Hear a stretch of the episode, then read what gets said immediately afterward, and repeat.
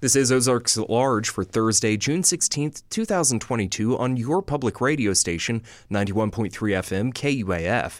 KUAF is a listener supported service of the School of Journalism and Strategic Media at the University of Arkansas. I'm Timothy Dennis. I'm Kyle Kellums. For you James Joyce fans, today is Bloomsday. The closest observation to us that we know of is Tulsa, where the Oklahoma Center for Humanities marks the date of events in the novel Ulysses with a pub crawl and a reading from the novel. No James Joyce on Ozarks this hour, but we do have Leah Uribe's Sound Perimeter this week. Leah takes us to Cuba. And Daniel Caruth gives us a bit of the first Gulley Park concert of the summer that took place last week. More concerts every other Thursday or so are scheduled through July. But we'll start by taking over the world, or at least a book that gives improbable ways, but not impossible ways, to begin to take over the world. Don't worry. Ryan North's book, How to Take Over the World Practical Schemes and Scientific Solutions for the Aspiring Supervillain, is more fun than dangerous. But he does use science, math, and history as jumping off points for such topics as establishing a secret base, cloning dinosaurs, controlling the weather, and achieving immortality. When we talked with Ryan North, he explained his desire to write the book has a deep connection to his day job writing storylines for comic book supervillains. And then use that to motivate all the nonfiction we're learning about and give it this this this sparkle and this this interest in doing it. And a lot of the fun for me is taking it seriously. Like if we're if we're doing a plot to uh, have a, a secret base, then what do we need to know and what are the logistics of that? And, and let's go as deep as we need to to price out and to make it fully credible what you'd need to know to do this. It's it's a ton of fun to research, but I also uh, in researching it, sometimes I take out some suspicious books from the library or I do a, a Google search. And before I ran that search, I would type in FBI agent monitoring me. This is for a book. Run that search. And then I do my search about like where nuclear missiles are stored or things like that. Well, in the course of these pages, we learn about the environment, biology, geology, history, computer science, medicine. That just scratches the surface. Mm-hmm. Before we go any further, we should mention that you've helped guide some of the world's greatest supervillains. Yes, uh, I do a lot of writing for Marvel Comics and DC Comics, and part of the job there is to come up with these increasingly credible schemes for supervillains to pull off. And you know, it doesn't take much when you're doing that to think, well, what if what if we did this with only real world technology? What if what if we didn't have to have the villains lose? And that was sort of the the origin of the book for me was wanting to to go down these rabbit holes and to to figure out if you don't have shrink rays and you don't have a mind control helmet, what's left to you as a supervillain and how much of the world can you take over? And and the greatest supervillain of all time, Victor Dr. Von Doom, Doom has his own country, right, in Europe. Mm-hmm. Uh, if we're supervillains, we don't start out with, we're not a monarch, presumably. Nope. So we have to find our own. And you go through a chapter and you basically kind of say, you know what, the best way to go? Antarctica. Antarctica, yes. Um, the nice thing about Antarctica is it's one of the few places left on Earth with explicitly unclaimed land where no country uh, has claimed it, and there's a reason for that. It was in the 50s. There was uh, tensions were heating up in Antarctica, and the countries involved there got together and said, "We don't know how to solve this, so let's kick this can down the road for future generations to deal with, and explicitly freeze all land claims where they are." And that's where they've remained. But uh, because of a, a, quirk in how these treaties are set up, uh, that could fall apart in 2048. So you've got this this ticking clock where if you go to Antarctica and set up a legitimate research base there, which is allowed by treaty, um, there's a way to put forward a pretty legitimate claim to that land if these uh, these frozen land claims unthaw or start to thaw in in 2048. So it's it's a scheme that uh, relies on a bit of uh, realpolitik and a bit of diplomacy, but really can, I believe, get you results. And I should back up because you also need one reason you're finding your own country is because you need your own lair, your base. And yes. as we have found out in the real world through an heir of Rupert Murdoch, that's not always the easiest thing. Yeah, that this is an amazing story at the very start of pandemic where um, the son of Murdoch had built this end of times house in Canada And then COVID happens and the borders close, and he realizes he can't reach his end of times house in Canada because of international restrictions. So if you do have a secret lair, make sure you can get to it if uh, borders close. We, we do touch on, on the environment and, and what we as human beings have been doing. And you also explore could we clone dinosaurs and could we control the weather? Where do you look for these chapters? Yeah, um, you for me, I start with the the basic plot of you know what does a supervillain want? Okay, a supervillain wants to make an entrance on a dinosaur. Yes, got it. and the, the neat thing about that is that when we, we think about bringing back dinosaurs, we all think of Jurassic Park and, and dinosaur DNA. But the reality is DNA is organic and it decays, and there's there's none left. Uh, but the there are scientists working on the theory that okay, so dinosaurs are gone, but their descendants live on in birds. These are avian dinosaurs, and perhaps there's parts of their DNA that are not used that contain these instructions for teeth instead of a beak, or arms instead of wings, or uh, a tail instead of that cute rounded chicken butt. And if we can express these genes when the chicken is developing an embryo, uh, then we can produce a very dinosaur like chicken. And yes, it's not a dinosaur, but that distinction kind of gets irrelevant if you do this with an ostrich and you come in on this very dinosaur like screeching ostrich. Uh, people won't really be questioning it. They'll be running from you because you are now making an entrance on a dinosaur. And this is all like legitimate uh, bleeding edge science and technology, which is the, the fun for me of, of writing the book is using these these these plots, these supervillain schemes to explore the actual science behind these sorts of things. And it's the same with weather control. Weather control is a classic supervillain uh, thing, but there is actual research put towards geoengineering of changing the Earth's climate to help mediate climate change. And there's tons of downsides to it, but there's also practical ways to do it. It ends up costing 7 billion in startup costs and about 3 billion in maintenance. And that is a lot of money for me, maybe for you, probably. but there are people on earth for whom it's not. And you know, if I, as a, a comic writer, can come up with and detail these schemes, there's certainly others who have the means who are aware of it too. I'm speaking with Ryan North, who is the author of How to Take Over the World Practical Schemes and Scientific Solutions for the Aspiring Supervillain. You also have, and these are not dry subjects at all mm-hmm. in this book. There are these little breakout pages, and one of my favorites is titled Mathematical Proofs About Human communication. And it's this, this sort of, um, I don't know, way that you try to confirm that every message you're sending to someone and receiving back is getting there. And it becomes this sort of labyrinth of, I don't know, a spiral where you're never positive.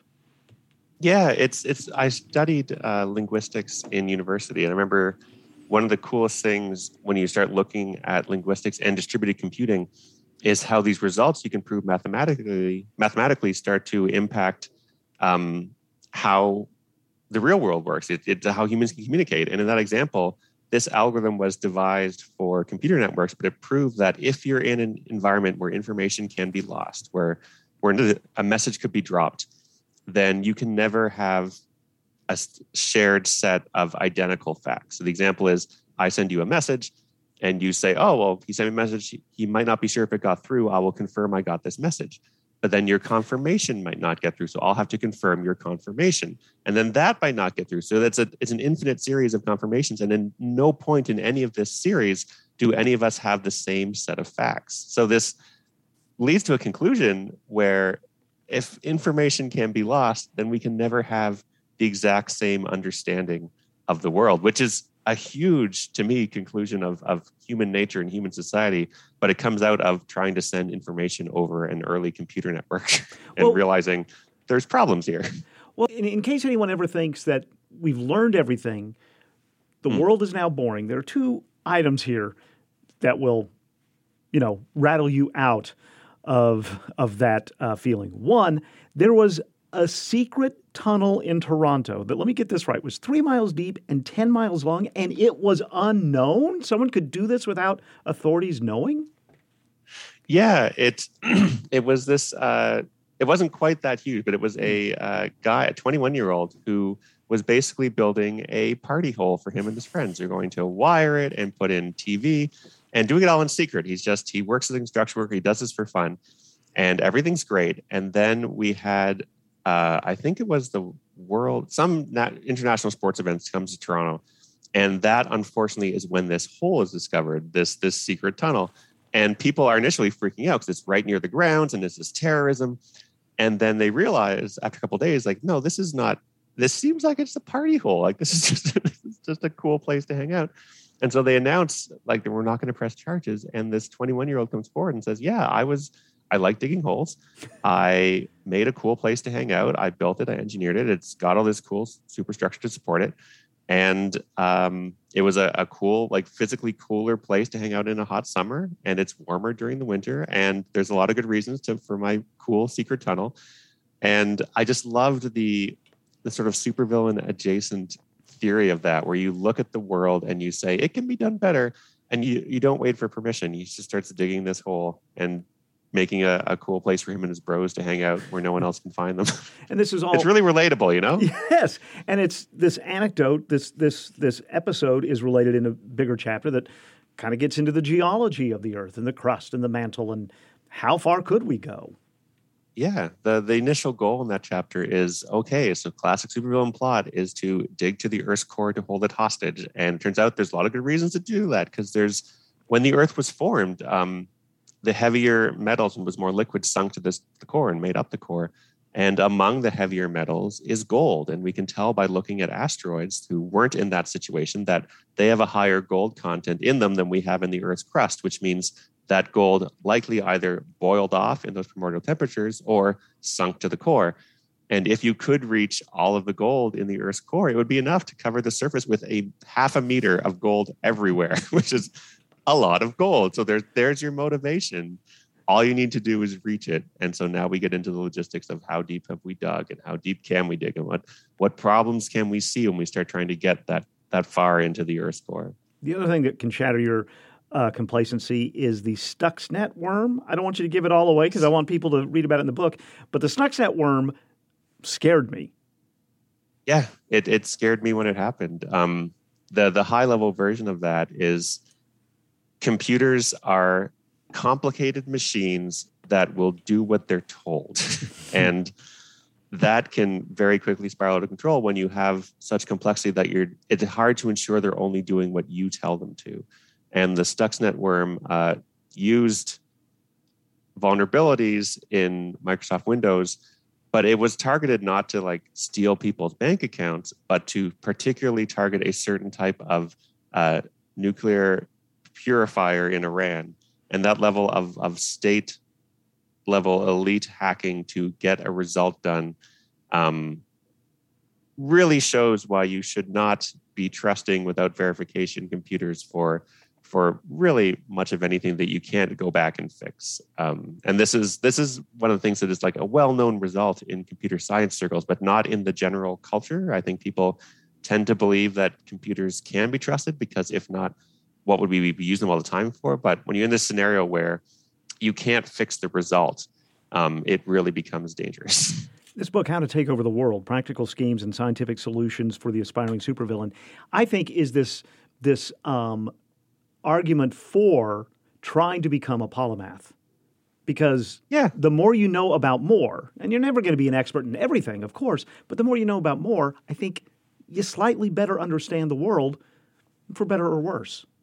Yeah, it's my favorite thing when I'm meeting people is to ask them what the most interesting thing they've learned in their career is because you learn a little bit about everything. And my last book was called How to How to Invent Everything a survival guide for the stranded time traveler. And the premise there was if you went back in time and your time machine broke, here's what you'd need to rebuild civilization. it was just what you're talking about with this idea of I felt this sort of low level background anxiety in my life where if I was sent back in time somehow, I'd be a really bad time traveler because I don't know how things work. I'd say the future is great. We have penicillin and and computers and they'd say great how do you invent penicillin and computers and i'd say i don't know like I, I need to know how this stuff works and so just knowing a little bit about about the world and how it works um, really helps you just as a human being uh, moving through this space of the, the confidence and the understanding of the basics of, of human civilization. It's the exact same thing with how to how to take over the world, where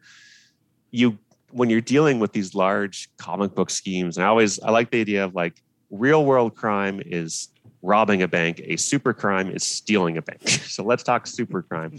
And when you're working at the logistics of that, you end up having to understand like international relationships and a lot of really interesting science and technology of biology and and the earth's core and how big you can make a secret base and can we get it to fly and what what power sources do you need and what about if you have a secret base you have have hu- humans in isolation and they can get weird. So let's look at that and how to tease apart human relationships when you only when you're only seeing eight other people and what what things you have to look out for. And all these interesting things come out of this very simple plot of I want a secret base. Finally, I think there's a poignancy to ending a book like this talking about not just immortality, but the desire to be remembered. And you have different mm-hmm. schemes for being remembered for one year up to, I think, 10 million years. 10 billion, the heat death of the universe. right, right. And I'm just curious about um, was that on purpose, the, the immortality being at the end? Yeah. Um, as we go through larger and larger schemes in the book, uh, you start to approach these larger and larger issues. And when you have immortality, you're starting to think about like, what does that mean, and what are the benefits of death? Which seems like a very supervillain question to ask. Like, what is what are the benefits of death? But there are real ones, and they're they're basically how human civilization progresses. And once you've got that, the question of I want to be remembered forever, or I want to send a message to the future, feels very human. And by trying to solve those problems, by trying to make information survive for one year, 100 year, 10,000 years, you start to get into these fundamental issues of what is language, what is communication, how much of an impact can humans have on the universe, and what possibly of us can we make survive? And this gets into these these really deep and really interesting ideas of you know, what do we want humanity's epitaph to be? And is there any possible way we can communicate that across these huge swaths of deep time? And I putting it at the end sort of I liked it because it turned you away from the more selfish plots of like I want to ride on a dinosaur into these more universal questions of of humanity and life and existence and it, it sort of tied together this idea of being a supervillain is yeah, you're trying to change the world and you're trying to change it for the better. But at the end of the day, um, we're all in this together. We're all facing these same sorts of questions and problems that become fundamental and, and, universal. Ryan North is the author of How to Take Over the World Practical Schemes and Scientific Solutions for the Aspiring Supervillain. He talked with Kyle this spring over Zoom. And still to come on our show, another edition of Sound Perimeter with Leah Uribe. She continues to expand our world of classical music with a Cuban influence this week. It's in about 15 minutes on this Thursday, Ozarks at Large. Hi, this is Lee Wood, KUAF's general manager. My favorite thing about summer is having my kids with me at work. It may sound like a pain, but there are perks to having a mom that works at a radio station. Stay tuned for KUAF next time at KUAF.org. That's so weird. All right, let's go. This land is your land. This land is my land. I love public radio because it provides not just programming, but a platform for all of us, young and old, left, right, and center, from rural Arkansas to the busiest and biggest cities. I support public radio because I want my kids to grow up in a country that values the truth, honest and civil conversation, and lifelong curiosity and learning. Your gift at supportkuaf.com will keep this community of public radio lovers, young and old, thriving. This land is your land. This land is my land.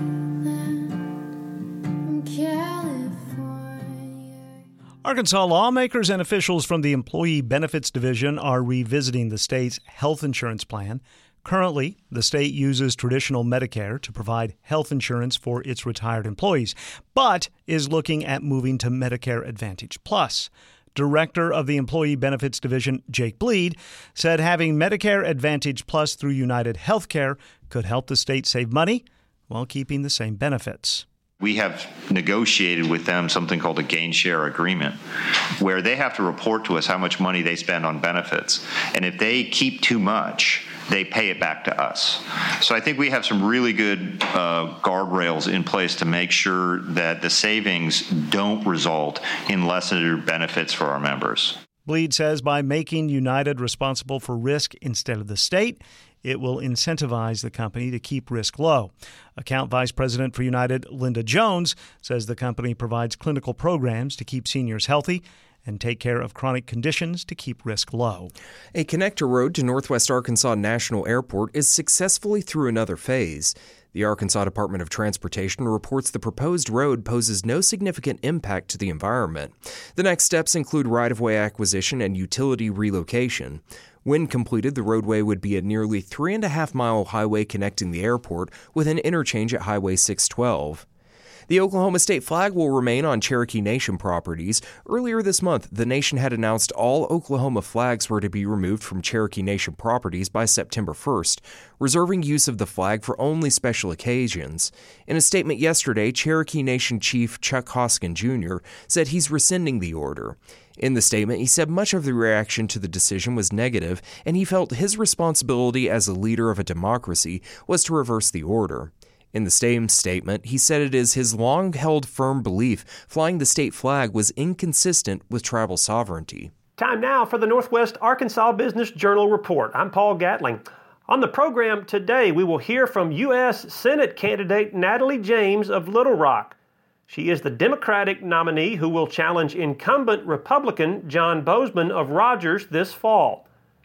Arkansas State University in Jonesboro has named four finalists for its next chancellor, and one of them is currently a dean at the University of Arkansas. And Grand Savings Bank has expanded its branch network in northwest Arkansas. We'll have all of those stories after the break on today's Northwest Arkansas Business Journal Report.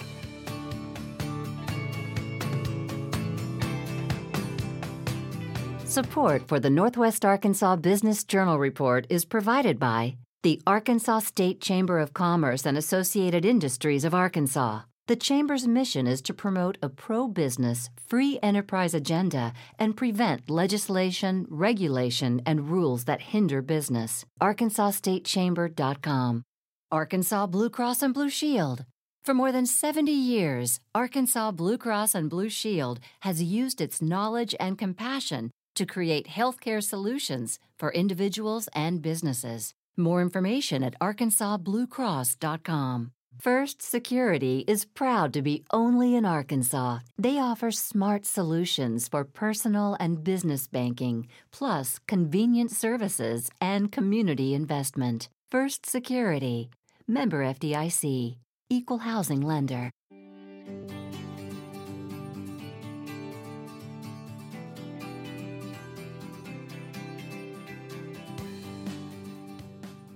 Natalie James of Little Rock is the Democratic nominee for U.S. Senate.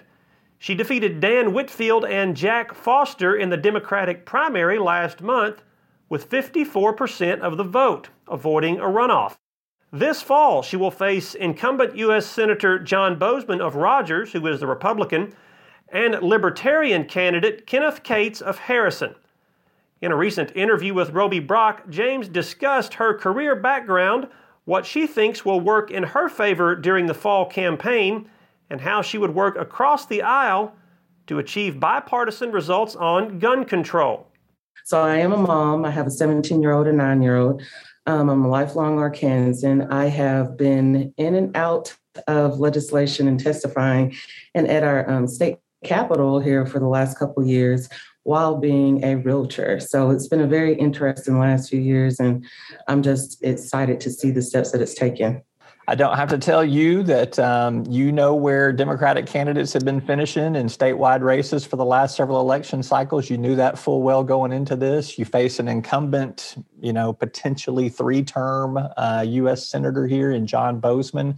It's going to be an uphill battle. Tell me what you think is working in your favor uh, to pull an upset. Well, right now, quite frankly, Arkansas and Arkansans are ready for vigor. They're ready for action. They're ready for somebody to get in there and actually get things done. They're ready for bipartisanship and somebody to say, hey, let's pull this together and let's make it happen for us, for our future, for our children. So we're seeing a lot of different movements when it comes to women's rights, when it comes to actual um, gun, sensible gun control and other things like that that are really important to our kids. so I think part of that is going to be extremely important as to what we're going to do and how we're going to do it. Arkansas is ready for healing, and we're seeing it across the nation and across the state. We're seeing where people are enjoying being able to talk and express themselves about how the issues are affecting them, how improper legislation or the lack thereof legislation is affecting them, and actually hearing having their voices being heard. It's been what six or seven years since Democrats um, constituents have had somebody actually run for an office for this seat to be able to talk about the national issues, to talk about the issues that are affecting them on a federal level and talk about that, how it's affecting their lives. One of the issues you mentioned earlier there, the, this issue of gun violence, we're all still reeling from the, the Buffalo shootings, the Uvalde shootings. There's been more even since then as well. Um, this week, the U.S. Congress, the House, actually passed a um, a law that would prevent high-powered guns by, by, from being purchased by anyone unless they're age 21 or over. Do you support that legislation? Are there other things that you think need to happen in terms of gun restrictions? That is a very good question. I do. I support any legislation that's going to protect us, protect our children, and protect our future. It's important that we realize, as a gun owner and as a mother, that yes, I do believe that you have your right to carry. That's fine, but it should not abridge my right to be able to go and live my life, my children to go to school, my mother to go to church, my sisters to drive down the street. That shouldn't be taken away from somebody who quite frankly, is underage and not of the cognitive ability to understand the ramifications of their actions and have the mental acuity because we do have um, we do have a lot of issues that need to be addressed in a way that they haven't been addressed because again it goes back to making sure our legislators are doing what they're supposed to in bipartisanship. We're having too much bickering that's not actually helping and fixing the issues and coming up with actual solutions. So I'm very happy to see the Protecting Our Kids Act pass. I'm hoping that it doesn't sit at the steps of our Senate any longer. We can't afford to have bills just sit there and just die on desk. We need this bill passed. So I'm hoping that we all call and strongly urge our senators to support this bill, support us, support our future, and support our children. Uh, you know, there is going to be plenty of a contingency out there that is going to say the Second Amendment uh, protects my right to bear arms. Uh, if I'm 18 years old and can serve my country, I should be 18 years old and be able to buy uh, a weapon uh, under that guise of the Second Amendment there. So, um, I, I, mean, how do you push back on the fact that there's a constitutional right at, uh, at risk here? Again, I'm a gun owner, so I'm not against you having your constitutional right. But what I am against is not being able to have the choice of whether I can go to my grocery store and stay on alert. That's not my job. That's not what I'm choosing to do. My job is to be a realtor. My job is to be a voice for the people of the state of Arkansas, not to worry about do I need to look over my shoulder? Is this car that's pulling up next to me going to end my life because they're having a bad day or they're having a bad feeling or things aren't being addressed properly at home? Uh, another topic in this debate has been the fact that we should either arm teachers, we should do more to beef up school security. Do you support those efforts? Well, coming from a home full of educators, my family's taught for 107 years. And I've talked to my sisters, I've talked to other educators. Not all educators feel comfortable enough and proficient enough and have the training to actually make that split second decision. I think Ms. Pringle brought it up when we were talking about the Protecting the Children's Act yesterday, how that's not her comfort level and that's majority of teachers not that's not their comfort level. That's not their job to add on additional things when we have other things that need to be addressed within our education within our school systems. If we're going to fund anything we need to make sure all our schools are fully funded with a 21st century education. James also said that some of the inflationary pressures that have dominated the economy the past year can be squarely placed on corporate greed. If elected, she wants to actively support a $15 per hour minimum wage. You can watch that entire interview with Roby Brock over on our sister website at talkbusiness.net. Dr. Todd Shields, the Dean of the Fulbright College of Arts and Sciences since 2014 at the University of Arkansas in Fayetteville, is one of four finalists to be the next chancellor at Arkansas State University in Jonesboro. ASU System President Chuck Welch says he hopes to have a new chancellor named by July 1st. Grand Savings Bank is now open on East Robinson Avenue in Springdale. The bank maintains headquarters in Grove, Oklahoma, but operates 10 of its 13 branches in northwest Arkansas and the Fort Smith metro. And most members of the company's leadership team are based in Benton County. And a VC firm in Tulsa has launched an angel investing program called 412 Angels. Atento Capital says the goal is to help educate new investors and support early stage startups in the US 412 corridor that connects Tulsa and Northwest Arkansas. For all of those stories and more, visit us online at nwabusinessjournal.com and talkbusiness.net, where you can follow our reporting each and every day. I'm Paul Gatling, and that's the Northwest Arkansas Business Journal Report. Until next time, thanks for listening.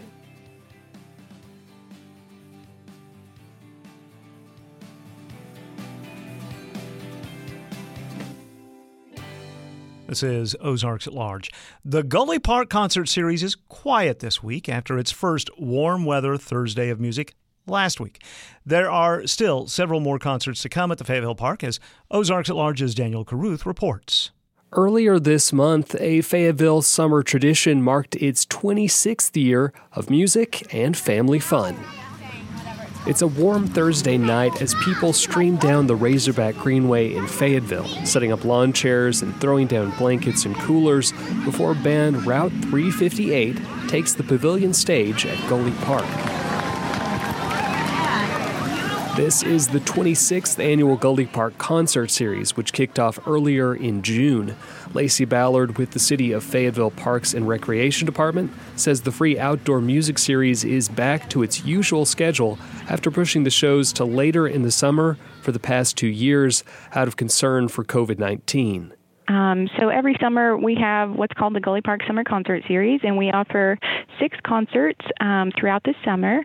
This year they're on Thursday nights consecutively up until um, July 14th from 7 to 9 p.m.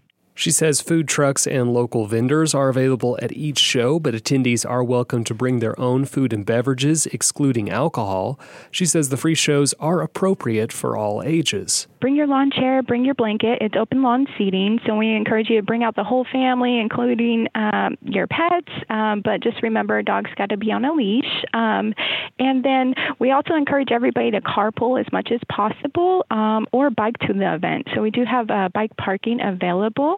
Um, but there is um, there is uh, parking available off both Old Wire and Township, and then we have attendants um, that'll help you park in the open grass areas for the overfill. Ballard says the summertime concert series has been a staple in Fayetteville since 1996. So we still continue to gather here for that long-standing tradition of, of live outdoor music and a food truck rally every summer. Um, and so this summer we're also going to have a special kids night on uh, the June 30th concert. And so we'll have inflatables, face painting, activities, and vendors out there, all for the kids to enjoy. For more on the upcoming shows, search Gulley Park Summer Concert Series on the City of Fayetteville website. For KUAF News, I'm Daniel Caruth.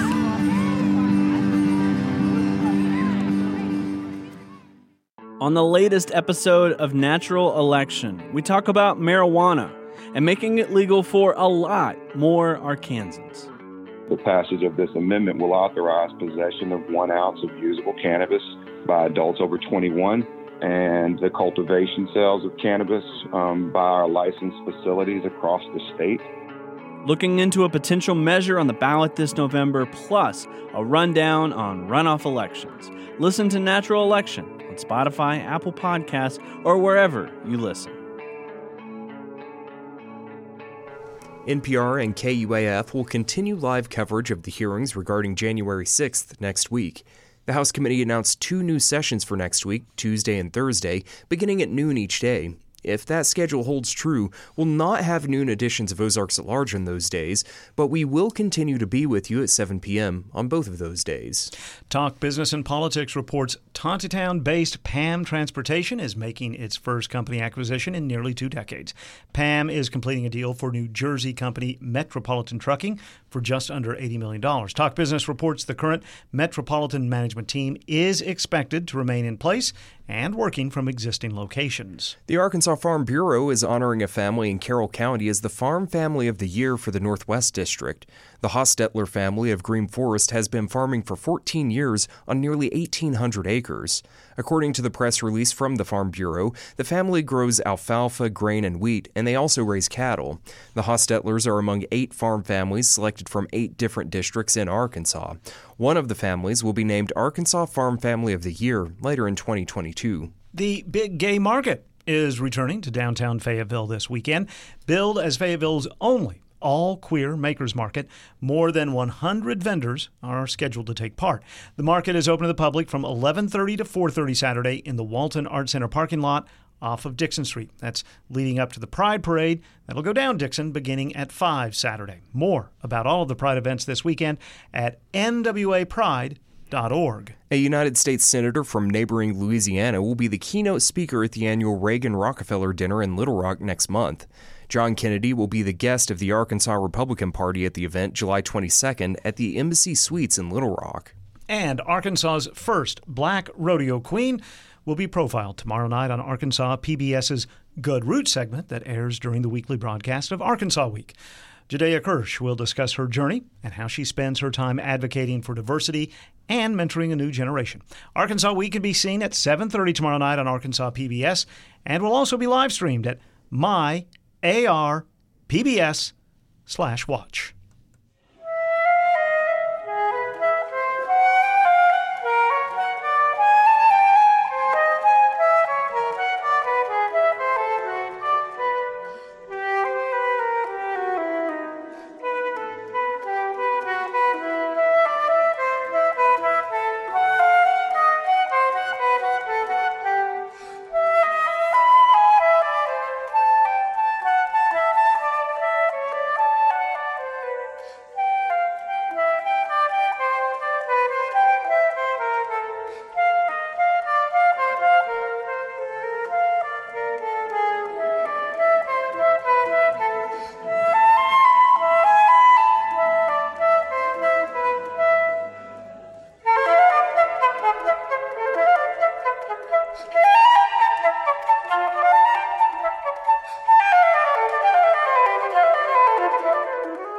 Uribe, Associate Professor at the University of Arkansas Music Department, expanding our musical boundaries with Sound Perimeter. We open Sound Perimeter today with a piece for solo flute by Cuban composer and flute player Orlando Maraca Valle. Orlando Valle was born in Havana, Cuba in 1966 and has had a very successful career in the classical and jazz worlds, sharing stages with renowned musicians such as Paquito D'Rivera, Chucho Valdés and Irakere, Dizzy Gillespie, and Chick Corea, among many others.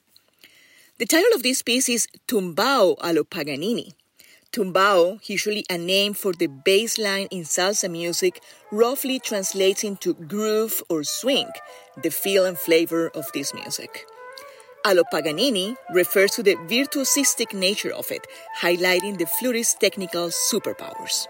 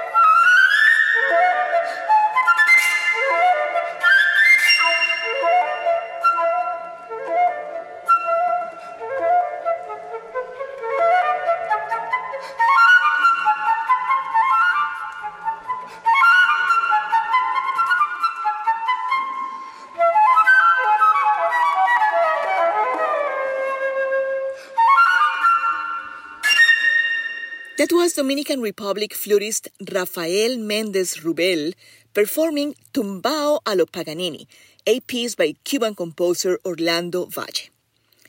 This piece for solo flute was recorded live at the Frost School of Music at the University of Miami as part of a project highlighting the work of BIPOC, Black, Indigenous, and People of Color composers in 2021.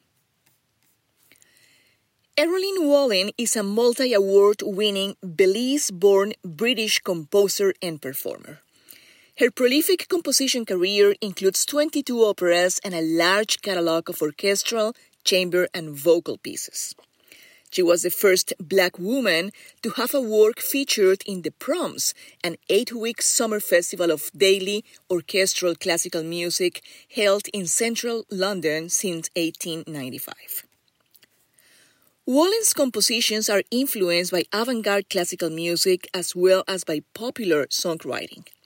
Let us listen to one of her piano pieces, I Would Normally Say, a salsa piano piece interpreted by internationally acclaimed pianist, pedagogue, speaker, and also professor at the University of Memphis, Artina McCain.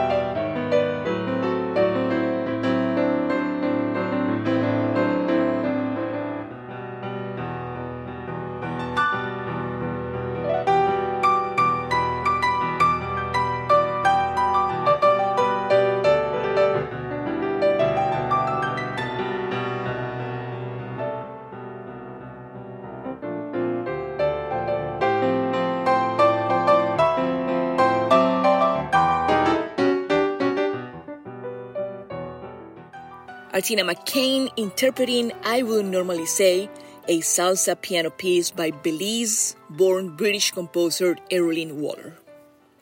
This is Leah Uribe, Associate Professor at the University of Arkansas Music Department, expanding our musical boundaries with Sound Perimeter. Today in Sound Perimeter, we highlighted the music of composers Orlando Maraca Valle and Errolyn Wallen and performers Rafael Mendez Rubel and Artina McCain, all bringing new additions to the classical music repertoire. Sound Perimeter is a segment dedicated to diverse voices in and around music. I hope it will expand your knowledge and connection to inclusive sounds and let music infiltrate your lives and transform your realities. See you soon.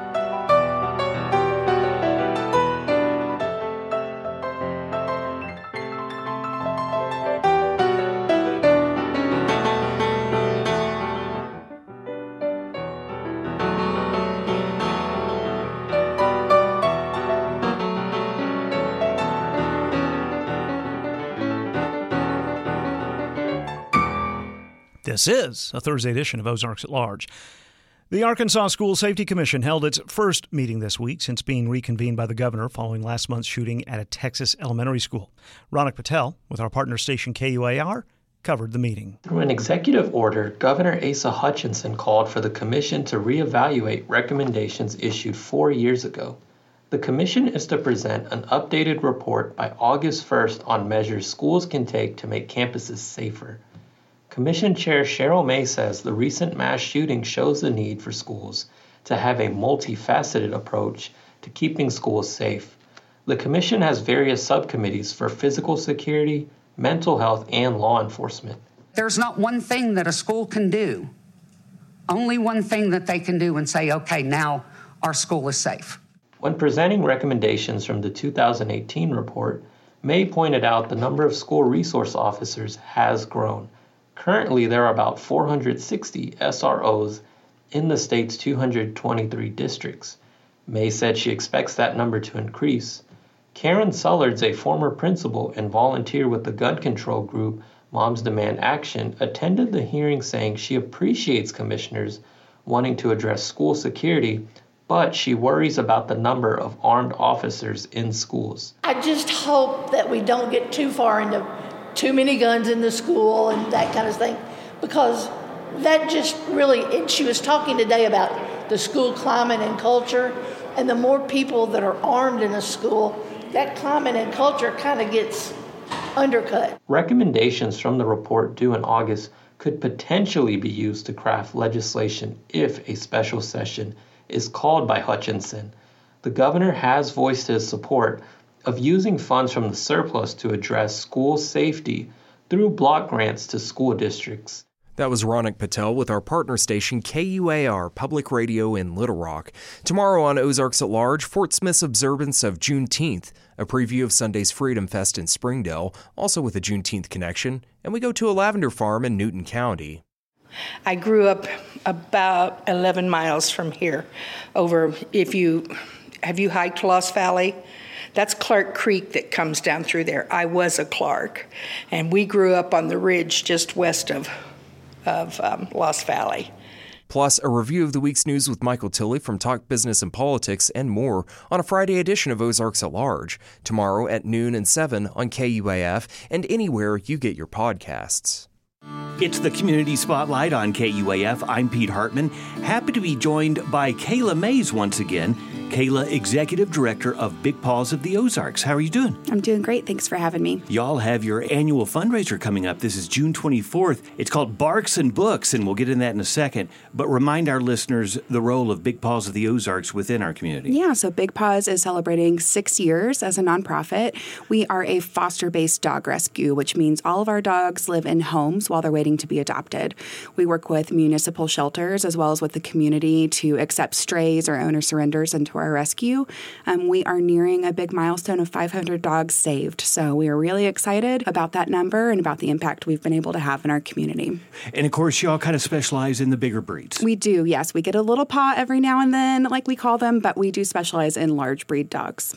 Okay, as we said, June 24th, uh, y'all's big annual fundraiser this year called Barks and Books, and it's taking place at the Fayetteville Public Library. It is. We're so excited. We're going to be outdoors at the Glade. Okay. Um, we will have music by Crescent City Combo. Wright's Barbecue is catering. We'll also have an open bar, and folks can buy tickets on our website at bigpawsozarks.org or find tickets on our Facebook event as well. We're selling them through Eventbrite. It's going to be a really fun night. It's a relaxed atmosphere, lots of fun, and help us raise some money to keep saving these dogs. And I guess throughout the night, too, y'all y'all probably uh, talk about your mission. We sure will, yes. And um, we'll have a silent auction to help raise money as well. We've got lots of really great items this year, and we're looking forward to it. Uh, Kayla Mays with a Big Paws of the Ozarks again. That Barks and Books fundraiser, June 24th, taking place at the Fayetteville Public Library. I would think you're constantly looking for uh, homes uh, to, to, to house these pets until they can find their forever home.